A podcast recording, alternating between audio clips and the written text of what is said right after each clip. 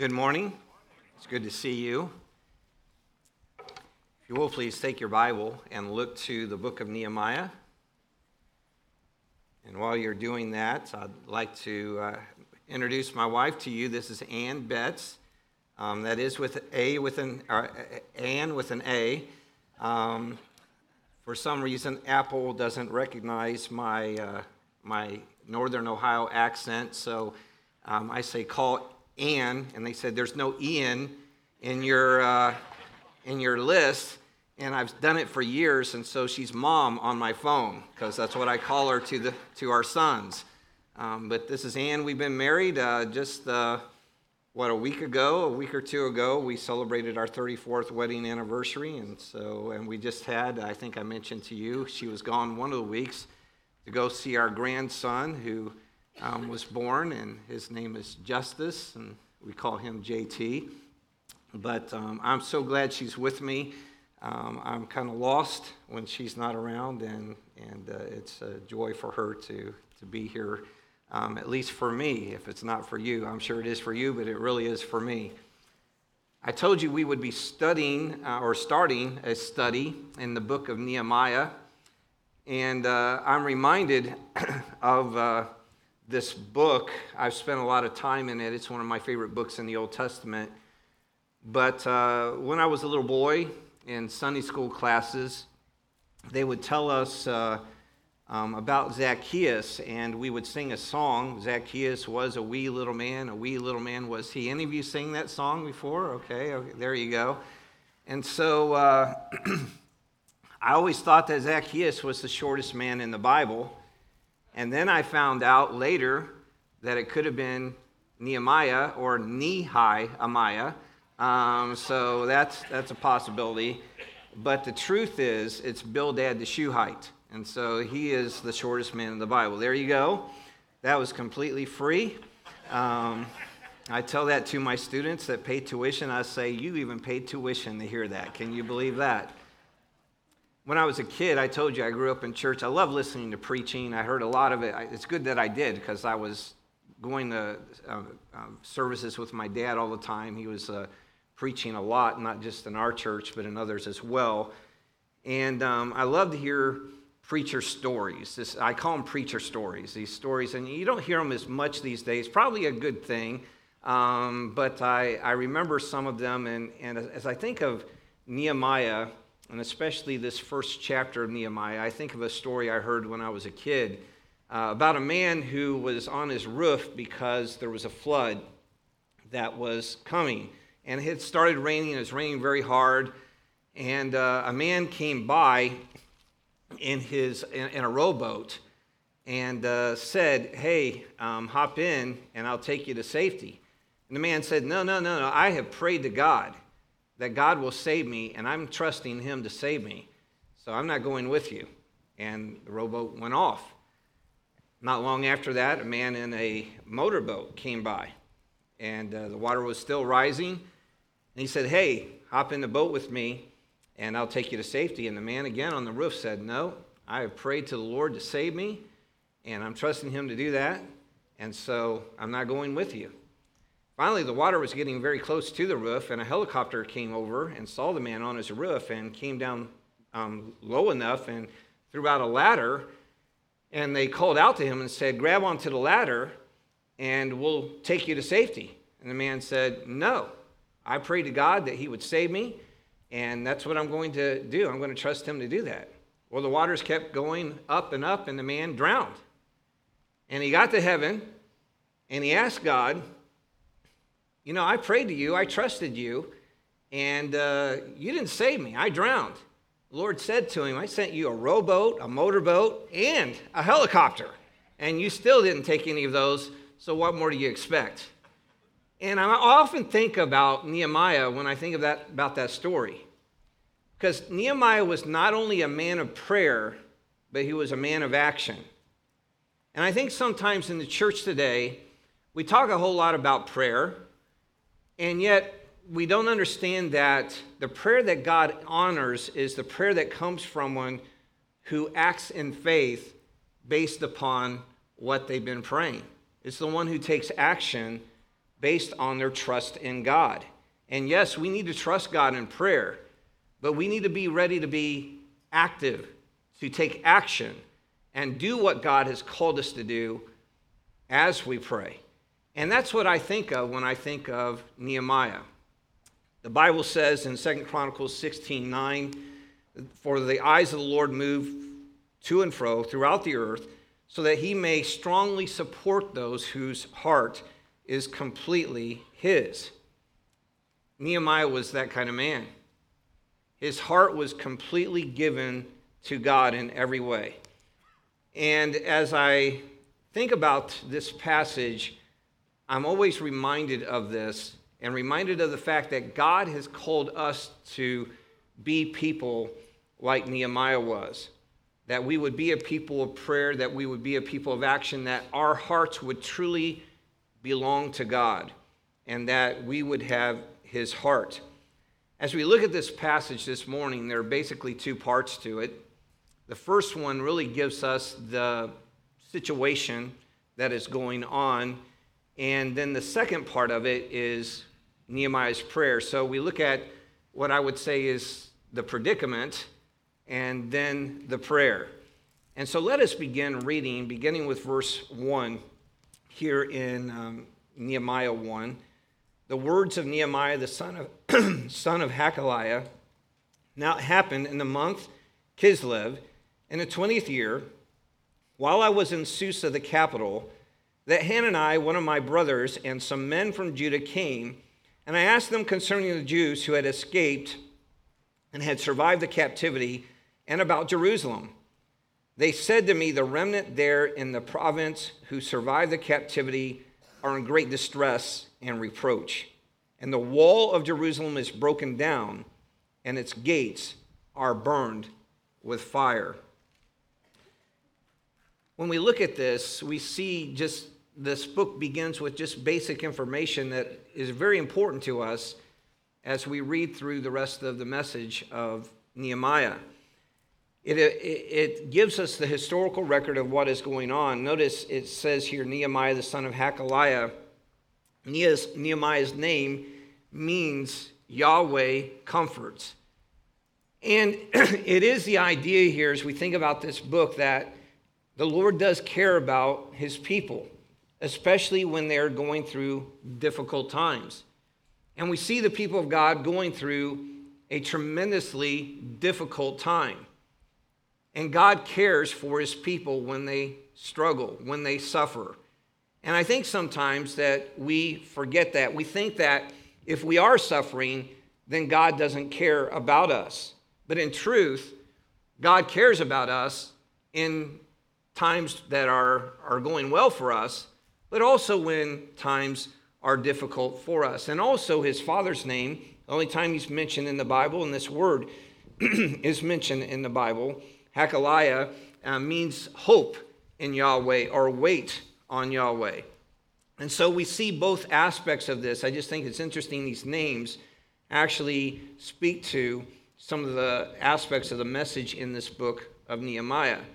But as we look at this, it says it took place in the month of Kislev. And Kislev, uh, the, the Jewish calendar, is very different from our calendar in this way that uh, the month of Kislev actually makes up days at, that are at the end of November and at the beginning of December.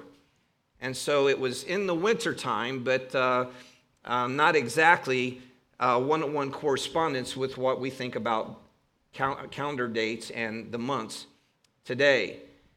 But if you'll notice here as well, it took place, he says here, in the 20th year. And we already pick up here that he says he's in Susa.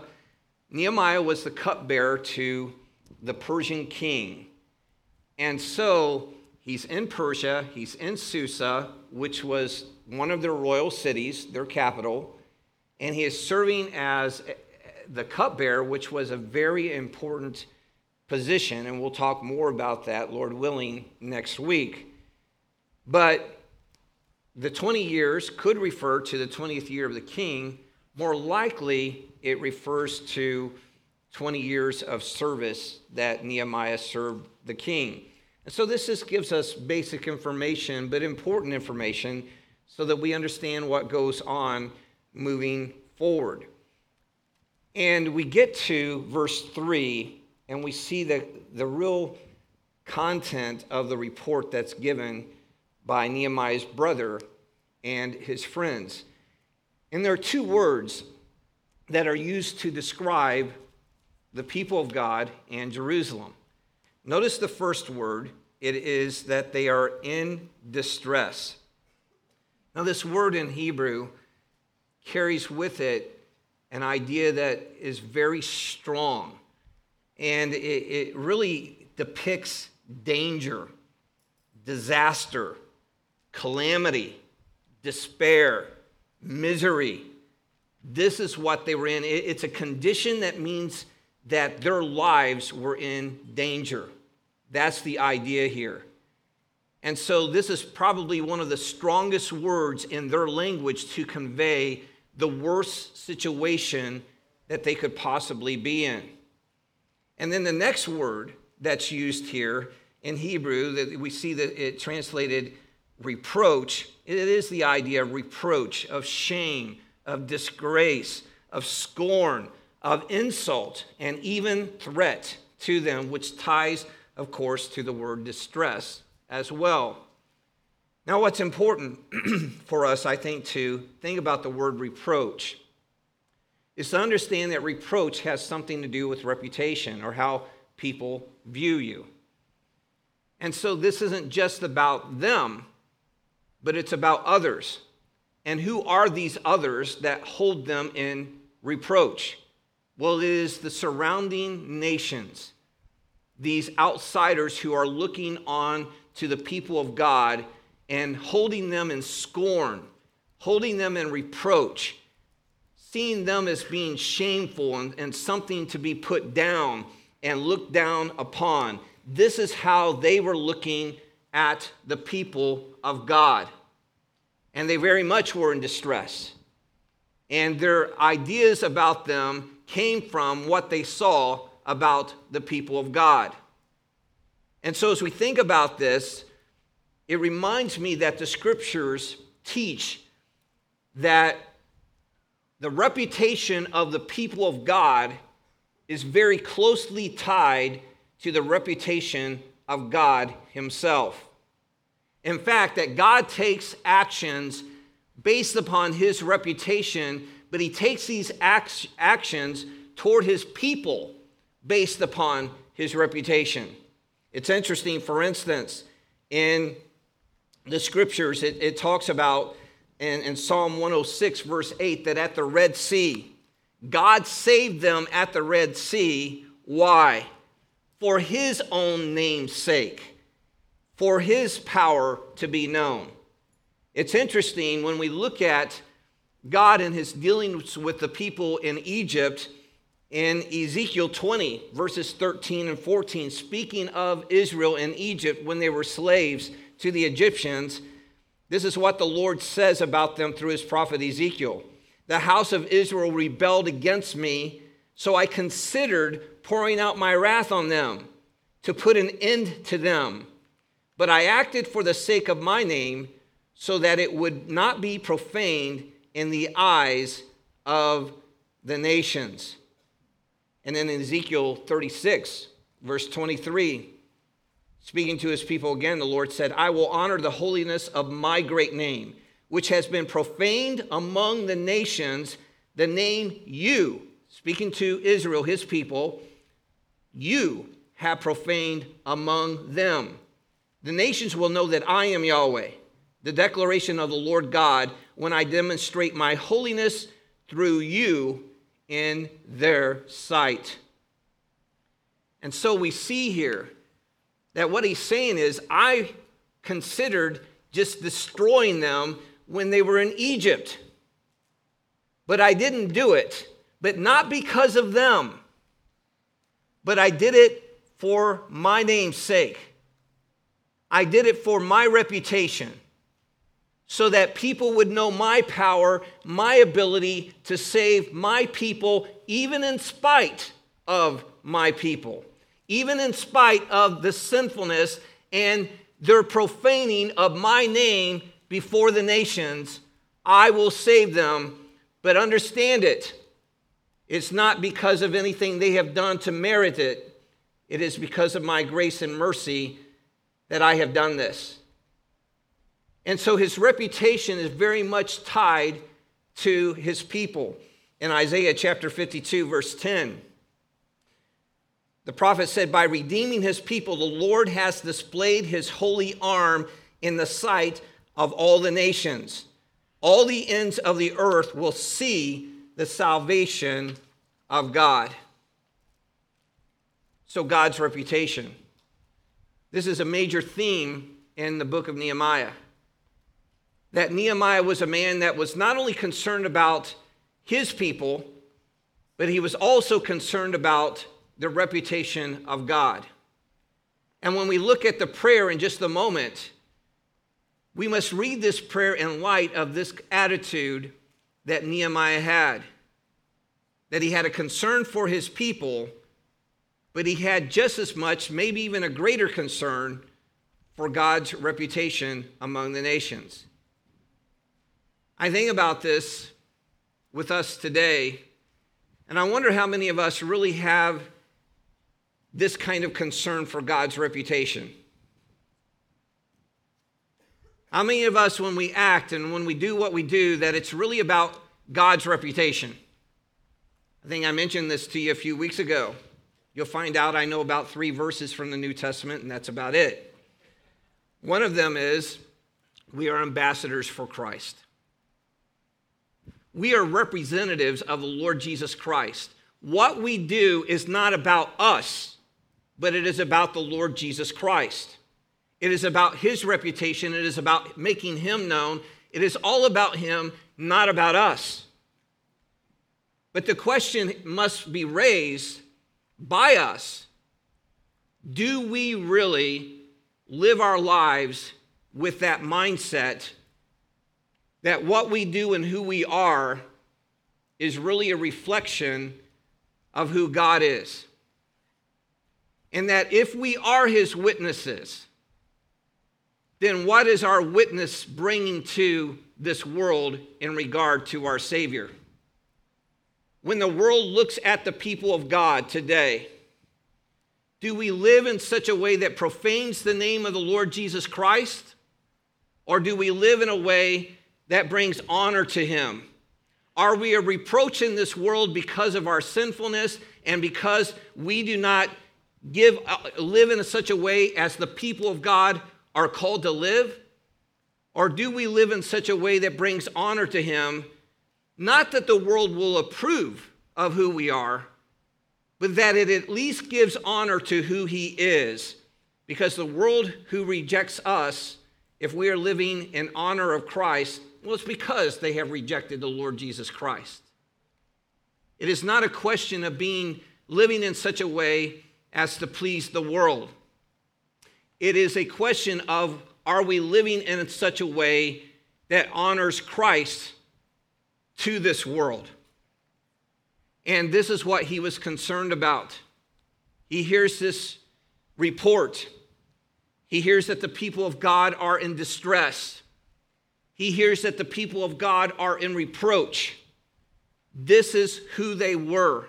This is what they had become in the eyes of the nations. And why? It is because they brought it on themselves by their own sinfulness, their sinfulness against God, their sinfulness against one another, and this will bear out in the message of this book. And so, what is his concern here? It's very difficult. And it gets worse because they say this the wall of Jerusalem is broken down and its gates are burned with fire. You can look in 2 Kings chapter 25 and you can see the description of this happening. God confronted his people several times through several prophets and also through his written law in Deuteronomy. And he warned them of their unfaithfulness. He warned them of what would happen if they turned to other gods. He warned them what would happen when they began to take advantage of one another and mistreat one another in their community. He said, I will send you into exile, and it will be a terrible thing that happens when that happens. And his prophets came along and said, God is going to destroy the temple. Prophets like Micah, prophets like Jeremiah prophesied and said, God is going to destroy the temple. And they said, No, God will not allow his holy city to be destroyed. He will not allow the temple to be destroyed. And the prophet's message was if you act like the nations, then I will treat you like the nations because you are no better than anyone else when it comes to righteousness. And I will hold you to that standard. And so this was his message to them. And so now, Nehemiah, the destruction of the temple in 587, the date of Nehemiah, 445, 444 BC. So we're talking about nearly 140 years, 150 years later. And what we see is Jerusalem is no better than what it was when it was destroyed by the Babylonians under Nebuchadnezzar. And so he's wiped out by this news as well. And it's interesting, again, the prophet Ezekiel in chapter 28, verses 25 and 26. Thus says the Lord God, when I gather the house of Israel from the peoples from among, um, from among whom they are scattered, and will magna- uh, manifest my holiness in them in the sight of the nations, then they will live in the land which I gave to my servant Jacob they will live in it securely, and they will build houses, plant vineyards, and live securely when I execute judgments upon all who scorn them around about them. Then they will know that I am the Lord their God. So people from the house of Israel had been scattered. House of Jacob. They had been scattered among the nations. They had been taken into exile back again some 150 years prior. They were in exile for 70 years. And then we have groups of them return, three groups in particular, and Nehemiah's was the third group. And they return, and they're excited. We're back. And the prophet Ezekiel promised that when we come back, that God will bless us, that we will live in the land securely, that this will be a wonderful time when we are finally back in our land. And the only problem with that is now 150 years later, nothing has changed. God, through his prophet, said, I'm going to bless you, I'm going to make you secure in the land. And here they are in distress and a reproach before the nations. And Nehemiah, this man of God, hears this news about the people of God, and he is overwhelmed by it. He is taken back by this message because God said he would judge us, but God also said he would restore us and that he would bless us. And he's brought us back, but it's not any better than it was for the last 150 years. What are we to do? And this brings us to Nehemiah's prayer. And let's read in verse 4 and following. When I heard these words, I sat down and wept and mourned for days. And I was fasting and praying before the God of heaven. I said, I beseech you, O Lord God of heaven, the great and awesome God who preserves covenant and loving kindness for those who love him and keep his commandments. Let your ear now be attentive to, and your eyes open to hear the prayer of your servant, which I'm praying before you now, day and night on behalf of the sons of Israel, your servants, confessing the sins of the sons of Israel, which we've sinned against you. I and my father's house have sinned. We have acted very corruptly, and you have not kept the commandments for the statute, nor the statutes, nor the ordinances which you commanded your servant Moses. Remember the word which you commanded your servant Moses, saying, If you are, un- are unfaithful, I will scatter you among the peoples but if you return to me and keep my commandments and do them, Though those of you who have been scattered were in the most remote part of the heavens, I will gather them from there and will bring them to the place where I've chosen to cause my name to dwell. They are your servants and your people, whom you redeemed by your great power and by your strong hand. O Lord, I beseech you, may your ear be attentive to the prayer of your servant and the prayer of your servants who delight to revere your name, and make your servant successful today, and grant him compassion before this man. Now I was a cupbearer before the king. As we look at this prayer, we learn something here about Nehemiah that we see throughout this book. And I said this earlier Nehemiah was a man of prayer. This is the longest prayer of his in this book and probably the most formal of his prayers. What's amazing about Nehemiah is he seems to have this ongoing life of prayer. Sometimes it'll just be a few words. He'll be in a situation and he says, The king asked me this question, and I prayed to my God, and then he answered the king. Right there in the midst of a conversation with someone else, he prays between him and the Lord. I don't believe it was audible, but I believe in his, his inner voice praying to God. He's praying to God as he's speaking to this king. And we see this throughout this book. And Nehemiah really understood what we learn in the New Testament when the scriptures teach us to pray without ceasing. He had an ongoing dependence upon God. That's what humility is, by the way. Humility is dependence upon God. And you can tell if a person is humble or proud. And by the way, the scriptures tell us that God is opposed to the proud, but he upholds the humble. You want to know if you're a humble person? Very easy, I think, to, to figure out. Just look at how much you pray. And the person who has an ongoing prayer life, throughout the day, just an ongoing conversation with God, that person recognizes their need to depend on God. And that person is the person who is truly humble. Humility is not saying I can't do anything. It is what Paul said I can do all things through Christ who strengthens me. It is looking to Christ, it is looking to our Lord and depending on Him. And so he was a man of prayer. And it's interesting as we look at this prayer, it really does follow again uh, my I go back to my Sunday school teaching as a kid. I was thinking about as, as you were talking about having vacation Bible school this week.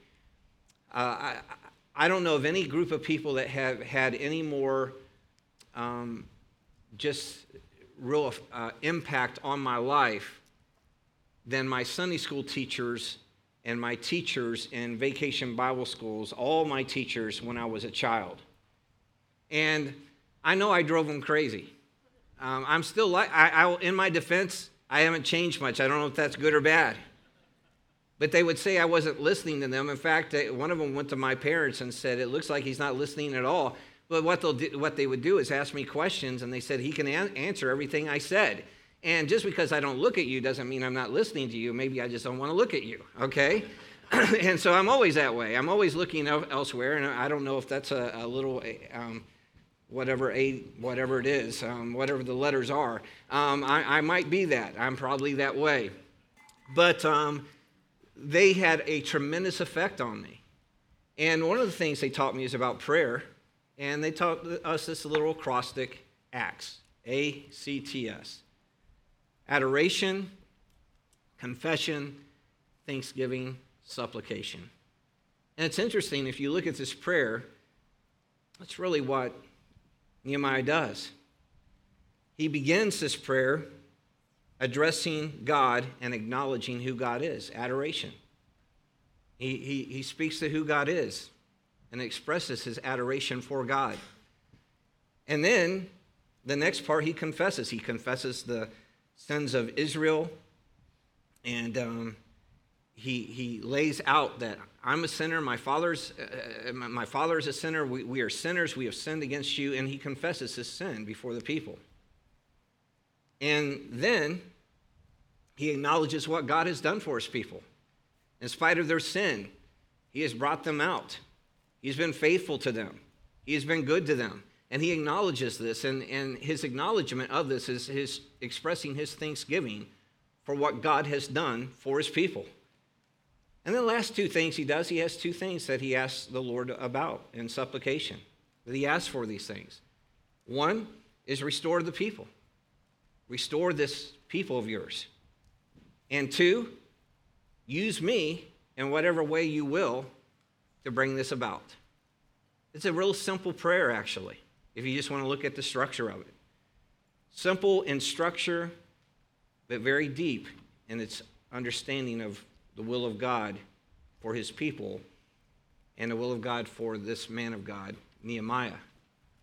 And so this is what he follows. Let's look at uh, verse 4. Let's look at his response, though, when he hears this as he begins his prayer. He says, When I heard these words, I sat down and wept and mourned for days, and I was fasting and praying before the God of heaven. Nehemiah's response was an emotional response. He sat down, he wept, he mourned over what he heard concerning the people of God.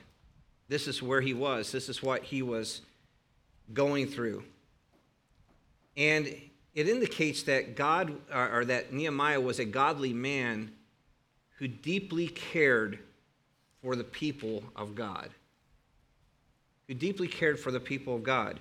He cared about God, and he cared about, or he cared about the people of God, and he cared about the reputation of God.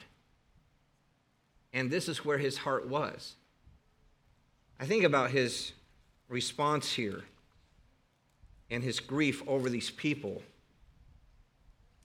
And I wonder today, and I know I'm getting older, I'm, I'm forgetting way too many things these days. It's a, it's a terrible thing uh, to start to go through.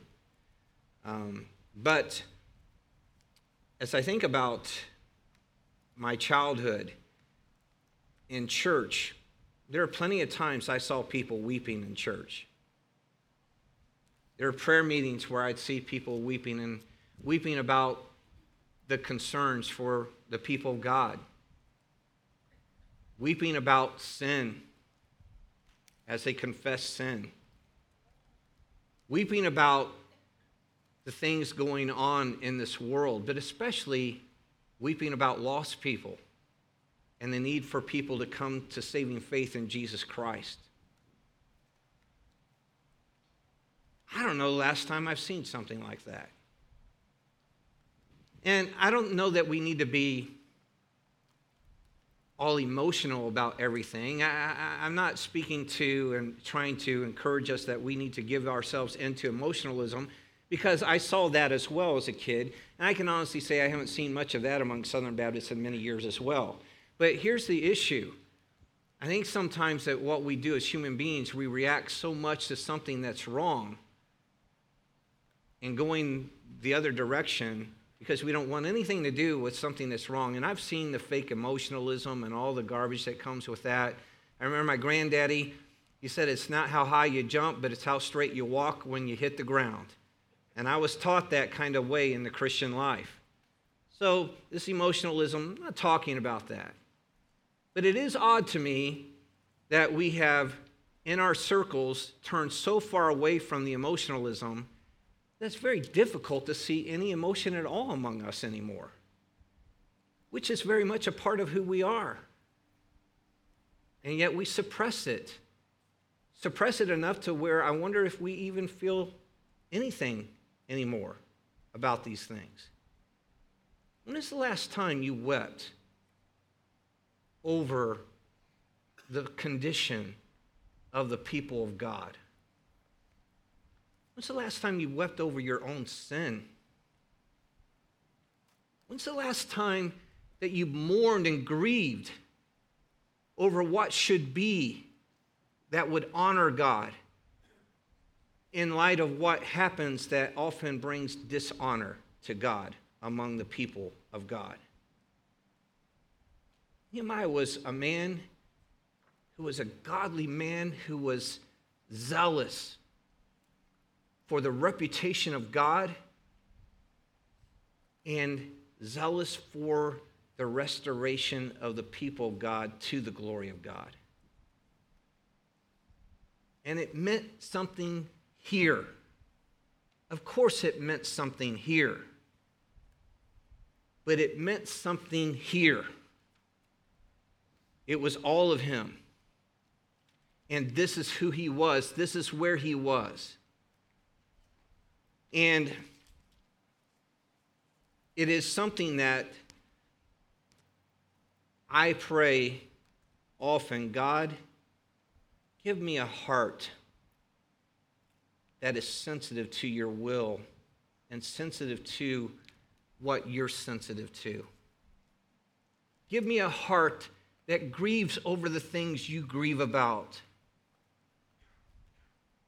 And do you have to cry? I'm not calling for that. I think about my father. Today, by the way, 14 years ago today, I lost my dad. It's not been a great week for me. I miss him a lot. But he, he's, I read a prayer that I found of his um, actually, my brother found it and, and gave me a copy of it, and we have a, I put it in a plaque, and it's in my study. And I was reading it this week, and I come to realize um, I'm not so different from my dad as I read that prayer, and that, I don't know if that's good or bad. Well, he was a very godly man, and I'm not saying I'm godly, but I desire the things that he lived. But I, my dad, I don't ever, I don't remember ever seeing him cry, ever once. But there's no man who loved the church any more than my father did. No man that loved the people of God. and if you read that prayer, maybe someday if I'm here and the time is right, I could read. It's a short prayer. but one of the things he says in that prayer, they're all just very short statements. He says, Make me a soul winner. Make me a soul winner. I want to win souls for Christ. And he had that heart, that burden for the people of God, and that heart to see souls saved. And it was here, but it was here. And I never saw any tears come down his face. But there was no question about where he was with that. We don't have to respond in the outward way necessarily that Nehemiah did. We need to respond as our personality gives us to be. We're not all the same. We all know that. But Nehemiah, he wept and he mourned and he grieved over what he heard about the people of God because of his love for the people of God. I will tell you this Jesus in some of his last words. I believe it's in John 17. When he's speaking to his disciples, he says, They will know that you are my disciples by your love for one another. John 14, John 17, he hits upon that twice. You will know, or they will know, that you are my disciples by your love for one another. And if this church is to be the light that God has called it to be. It will be that light when the people of God in this church, when believers, love one another with the kind of love that Nehemiah had for the people of God, that are zealous for the community of faith, and care about God's reputation as it's tied to the people of God more than anything else. And that's where he was. His response was serious. He fasted. If you're fasting and it's not for spiritual purposes, you're dieting. But a fast is voluntary abstinence from food for spiritual purposes and it indicates a desire that our prayers be heard and it indicates our deep desire that they might be met. Nehemiah's desire was for the glory of God and his reputation. Notice his response as well, the persistence of it. He says here that he did this for days, day and night. This was not just a whim, but this was something that laid heavy on his heart day and night. And again, as this church is seeking God's direction for a pastor, how much does that really matter to you? I hope it's something that you pray every day about. And that you pray that God would lead the, the right person here to lead you. Because you know as well as I know the wrong leader, well, if people are following the leader, then it goes the wrong way. And you need to pray if it really matters for not just your sake, but for the glory of God and his sake and the sake of his people. And that's where Nehemiah was. He was persistent in this. And notice, his prayer was confessional. The idea of confession, it, it carries several ideas in the Bible. One aspect of confession is acknowledgement. It's acknowledging something, it's stating something. And that's what he does here. And he confesses First of all, about God. As he prays, look at verse 5. He says here, I said, I beseech you, O Lord God of heaven. You see in your English translation, the word Lord is uh, in all capitals. This is the name Yahweh. This is his God's personal covenant name to Israel. And Nehemiah is praying to his people's personal God. This is not some God that is removed from them. This is their God. This is the God who made his name known to them. And he is praying to him. We are in covenant relationship with you. We're not just anybody, we are your people, and I am your son. And I am praying to you, the God of heaven, the God who is over all things. And notice here, he says, I beseech you, O Lord God of heaven, the great and awesome God. Literally in Hebrew, it is the great and fearsome God. And he recognizes this God is not someone to be taken lightly, that his God is an awesome, fearsome God. He is the God who brought down their nation. He is the God that called in Nebuchadnezzar and his armies to destroy Jerusalem and destroy the temple and to carry them off into 70 years of exile. He is not someone to be taken for granted. And yet, at the same time, he is their God. He is the God who is their covenant God, who is faithful. He is the God that they can turn to and know that when they turn from their sin and turn to Him, He is quick to show compassion and to forgive His people.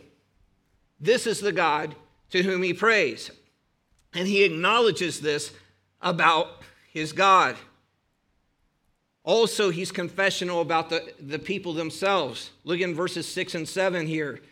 he says, Here, let your ear now be attentive to your eyes, open to hear the prayer of your servant, which I'm praying before you now, day and night, on behalf of the sons of Israel, your servants, confessing the sins of the sons of Israel which we've sinned against you, I and my father's house have sinned. We have acted very corruptly against you and have not kept the commandments, nor the statutes, nor the ordinances which you commanded your servant Moses. We have sinned. That is confession. It's not one of these things, God, if there's anything that I've done that I shouldn't have done, please forgive me. No, it is, God, I have done something I should not have done. Please forgive me. I am a sinner. It's not if I'm a sinner, if perhaps I have a tendency to sin. No, I have sinned. Please forgive me.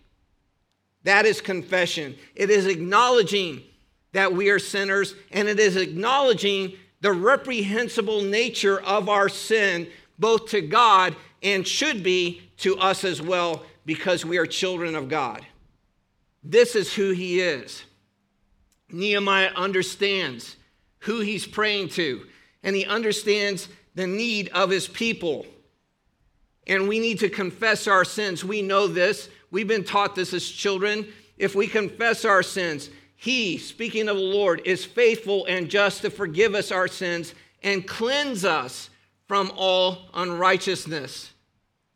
And we need to confess sin and not just act as if it's nothing. We don't need to dwell on it. We don't need to hold on to it. We need to confess it and say, God, forgive me, and then walk in the newness of that relationship, that restored relationship with Christ. You say, Well, my sins are already forgiven. Yes, on the divine level, in God's divine court, they are. But relationally, no. You understand this. In a relationship, just because we're good, Ann's here, we're, off, we're always good, but it's not always good, if you understand what I'm saying. Sometimes, I know it's hard to believe, sometimes I say something I shouldn't say. I don't know how that happens. Sometimes I do things I shouldn't do. And then it's not so good. And I need to, in that relationship, ask forgiveness. Oh, we're good, but it's not good in that relationship. And what we do sometimes with God, we say, well, my sins are forgiven, it's already done. No, no, no, no. When we have a cavalier attitude toward our sin, how should God look at us and say, How can you be my people if it doesn't matter to you that you have been so offensive to me? And so the person who loves the Lord will want to confess their sins because they're broken about their sin because they have wronged the one who gave himself for them. And that is what he is doing here. He understands this and he confesses. Proverbs 28 13. He who conceals his trans- transgression will not prosper, but he who confesses and forsakes them will find compassion. And so we see this. And then we see Nehemiah's prayer was based upon God's promises. Look at verse 8. Remember the word which you commanded your servant Moses. And what he does is he quotes scripture to God, not as a smart aleck, but as someone who trusts in God's word. And he said, God, you told us that if we sin against you and do these things, that you would send us in the exile. And he quotes this from the law when God said this, and certainly that's what happened. But then Nehemiah says, But you also said this, that you would take us and bring us from the lands that we've been scattered, and you would bring us back home, and you would restore us, and you would bless us. And God, we have sinned and we have deserved the judgment that you have brought against us, but we are your people, and I trust in you. And now I'm looking to you to complete the promise that you have made to us by your word, because you are our God and we are your people. That is a message of trust as he goes to God's word and prays God's word. And he prays, found, his prayer is founded upon the promises of God. And also, his prayer is based on the identity of the people of God. Eight times in this prayer, he uses the word servant or servants. Servants. They are servants. That's what the people of God are. We are servants of God. And that is something that I think sometimes we just have forgotten as well. We think that God is here to serve us when God has called us to serve Him. And you know what makes a church great? It's not how many people there are in that church. It's not the preaching in the church. It's not the teaching in the church. It's not the music in the church. Not the size of the church. What makes a church great is what percentage of people in that church are actively serving the Lord Jesus Christ and his body and in, that com- and, and, and in his community in that people of God? How many are serving? That's greatness. That's not just an Old Testament thing, that's a Bible thing. Jesus teaches his disciples you want to be great in the kingdom, then you will be a servant. And that is what we've been called to. And he uses this word that your people whom you redeemed, we have been redeemed. We have been purchased with the blood of Jesus Christ. We belong to him. And so, whatever he wills to do, then that is what we do. Because we have been bought by a price, the most precious price, the blood of Jesus Christ. So we are servants who have been redeemed. This is what we are to be. And then, finally, Nehemiah's prayer was shared by others. In verse 11, he makes mention of not only his being the servant of the Lord, but other servants who are praying this as well alongside him. Other servants who also desire to revere in the name of the Lord. Again, about his reputation. It's about him. And that's his prayer. It is a prayer that's shared by others. And it is a prayer of submission, saying at the very end, he says, Lord, help me. Help me. I'm going to talk to this king now. And I pray that you'll use me however you will to be an answer to this prayer that I'm praying right now. I told you about the man with the flood. He was great at praying, but terrible at action. Nehemiah ends his prayer with this Dear God, this is my prayer that you do this, and I pray that you would give me success in seeing your will done. I'm stepping up to the plate. I will be the one, along with these others who are your servants. We will serve you. Give us success to honor you and to do your work. That is what we've been called to. That's the sound of a servant of God. I'm ready, Lord. Like Isaiah said, Here am I, send me. Nehemiah, give me success right now. I'm ready to do whatever you want me to do. This is the call upon us today. This is the true identity of a man or woman or child of God who really understands that they belong to Him and that He is our God and we are His servants. This is the attitude of Christ. You remember when he was getting ready to go, be, he was getting ready to be uh, arrested and then ready to go to the cross and all that transpired up to that point. And he said, Lord, if you could take this cup away from me, please do. But then he said, Not my will, but your will be done. Why? Because the Lord Jesus Christ is that servant of the Lord that Isaiah spoke of. He realized that he was his father's servant and he was going to do what his father had called him to do willingly because of his love for the Father and his love for the people of God. What about us today? I want to end with just a few questions and we'll be done.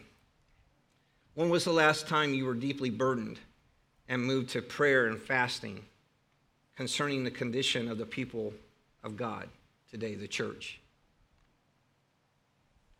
Another question How committed are you to intercessory prayer on behalf of other believers? What in your life gives evidence of your being zealous for God's reputation? And finally, do you see your identity as being a servant of God? Do others who know you, who know you well believe you live to be a servant of God.